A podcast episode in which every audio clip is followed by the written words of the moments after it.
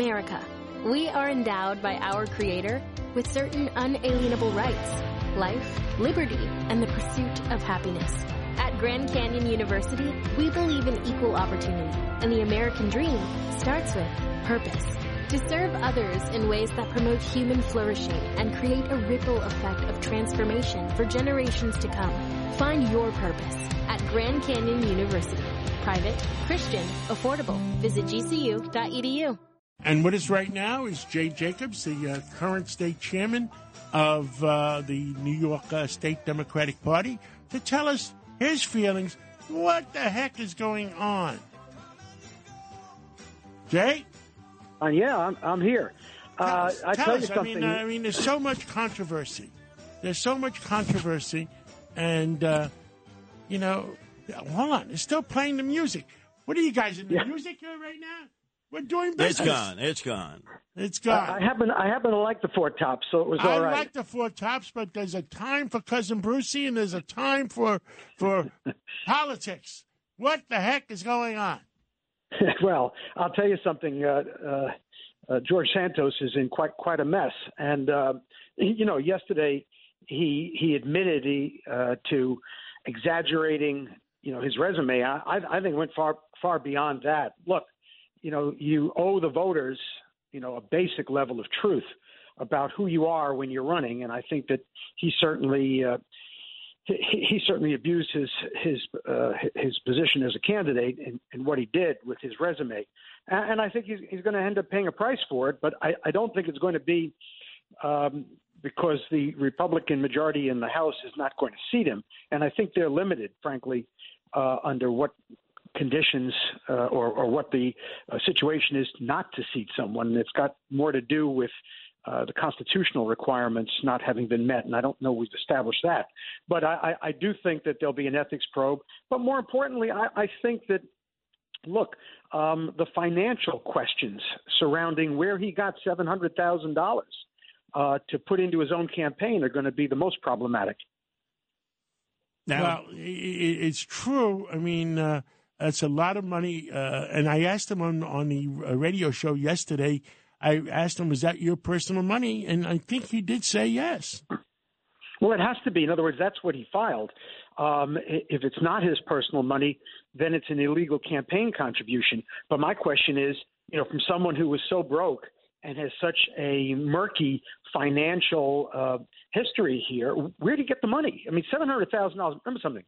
In order to have seven hundred thousand dollars, you have to have earned quite a bit more and paid your taxes on it. That's a lot of money in a short period of time that is completely unaccounted for in in any uh, background uh, that that he's put forward. So you know that that's going to be a big question, and I, and I'm certainly not the only one asking it. All right, now, Chairman uh, Jacobs, um, there's negative research that parties do on one another. Uh, you vet your own candidates first, and then you vet the opposition. How is it there was no negative research on George Santos? What appears now is a simple Google search would have brought a lot of this to the forefront. Well, you know the um, the truth is there was uh, an opposition research book done on George Santos, and uh, the the DCCC in, in Washington runs the congressional campaigns. They But did a, don't they hire did a- that firm again. well, I don't know. I don't know the, the exact firm, but I, I'll tell you. I'll tell you this. They did come up with you know a lot of questions uh, that were unanswered, and they did come up with some of the material that the New York Times ultimately did. They don't have the um, the research capability of the New York Times, but I will say to you that they did try to see uh, the Zimmerman campaign did try to get the press to bite on a lot of this, but I think in the press people didn't see Santos as a serious candidate, and I and I think there was so much else going on, and you know not that much bandwidth to get messages out that it just wasn't covered. And I will tell you, yes, they probably uh, could have dug further, but again, the things that seemed to resonate with voters um, at the time it was felt, I'm sure, by the campaign, were the issues surrounding his support for January 6th for rioters and paying for their legal fees, he said, and a lot of other crazy stuff that you know he was putting out there. So they were putting out opposition uh, material on uh, on George Santos, but y- y- you're correct in that they did not, you know, get all the way down to. Um, you know, not having uh, graduated college or go- even gone to those colleges, things like that, that uh, perhaps might have, uh, you know, moved, moved uh, the needle a little bit. Now, I would assume uh, as soon as someone gets sworn into office in Congress, uh, within two years they're running again, which means they have to ramp up if they intend on running for the same seat again very early in their uh, in their tenure. Uh, is Tom Suozzi sort of waiting in the bullpen because that seems like uh, if he wanted that seat uh, in an election process, or if George Santos gets bounced, he would be a natural fit. Well, I mean, it's never too early to start looking at candidates, and there are numbers of candidates on the Democratic side that I'm sure are going to want that seat.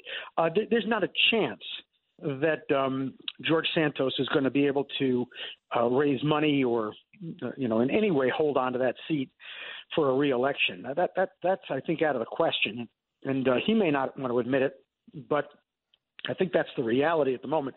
There are people here. I, he happens to be in my congressional district, so I talk to people all the time, and Republicans and Democrats, and they're all angry and, and upset with him.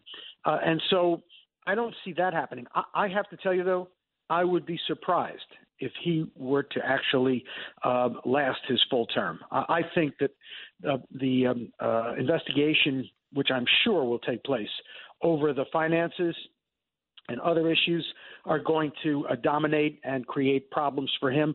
I'll also tell you, knowing how it works and the, uh, the practicalities of it, he, he's not going to be able to walk from his congressional office to the floor without having you know dozens of cameras in his face, continually asking questions. That that puts a lot of pressure on you, and and um, and it's not going to be any prettier when he gets back home to his home district. So uh, him lasting uh, very long. I agree with David Paterson, uh, you know, who, who said, I don't know if it'll be January the 15th that he's out, but, uh, you know, I, I, I don't see him making uh, fireworks for the 4th of July, that's for sure. And then what would happen, in fact, if uh, congressional investigation uh, forced his ouster? How would they determine uh, who would represent that district? It's a special election. A special election under law has to be called by the governor within a certain period of time and then uh, we go through it all over again. Republicans put up their candidate, and the Democrats will put up uh, ours. Well, that's uh, that's true. Let the voters decide. Now, you, I don't know if you guys covered it because I was out for a few seconds. Uh, do you believe that uh, George Santos should be seated on uh, on January third? Well, I, I wouldn't. I would like to see him not seated. I think that there are constitutional limits as to what uh, you, you can not be seated for if you're not living in the state in which you uh, your district is. That would be one criteria. If that's found to be so, I mean there are uh, other things, age limit, et cetera, citizenship. You, those are kinds of things that would stop him from being seated. But more likely, he he would be seated. I guess. I don't see the Republican majority, and it's very slim as it is. And you know, Kevin McCarthy needs every vote he can get to be speaker if he's the one who ends up being speaker. Uh, so, you know, I don't I don't see them making that move, but uh, after he is in, he can be expelled after an ethics investigation. Uh, and again, I don't know what the appetite is for the Republican uh, majority in the House to do that. I would, you know, I would hope they would, but you know, we have to see. Now, very quickly, uh, Jay Jacobs, chairman of the New York State Democratic Party, uh, we have a uh, winner in the Assemblymanic District in Brooklyn, Lester Chang, first Asian American ever to win uh, as a Republican. Uh, set to be seated in the Assembly on January 1st. And yet, Carl Heastie had his inquisitor, Stanley Shine, uh, Schlein, uh, cross examine him about residency. Uh, don't you feel that Lester Chang should be seated in the state assembly? He won that election. Well, you know, I, I will tell you this my, my inclination is always in that direction. However, in, in his case, and I think that, you know, uh, again, uh, challenging his his residency would have been appropriate in the petitioning process. But it's also now, you know, look, we're we're very focused on Santos telling the truth, and everybody is exercised in the district and elsewhere about his, you know, uh, clouding up, if you will, and I'm being polite, a resume. I, am not so sure that uh, Chang lives in in uh, the county in which. Uh, you know, he, he says, and I thought that uh, Stanley Schlein's questions, particularly his one at the end about him uh, living in re- having a rent controlled apartment in the city, and that you have to have as your primary residence, or you're breaking the law, was a very critical question. So, you Well, know, well, Jay, you ask, Jay, you uh, ask people to one second. You ask people to to uh, scrutinize Mr. Santos uh, for veracity, and I think that Mr. Chang has to be uh, looked at as well. well, let let the law decide, I guess.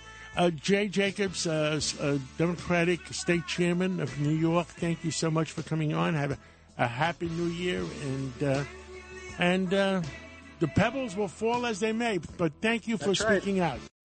When you need mealtime inspiration, it's worth shopping Kroger, where you'll find over 30,000 mouth-watering choices that excite your inner foodie. And no matter what tasty choice you make, you'll enjoy our everyday low prices, plus extra ways to save, like digital coupons worth over $600 each week. You can also save up to $1 off per gallon at the pump with fuel points. More savings and more inspiring flavors make shopping Kroger worth it every time. Kroger, fresh for everyone. Fuel restrictions apply.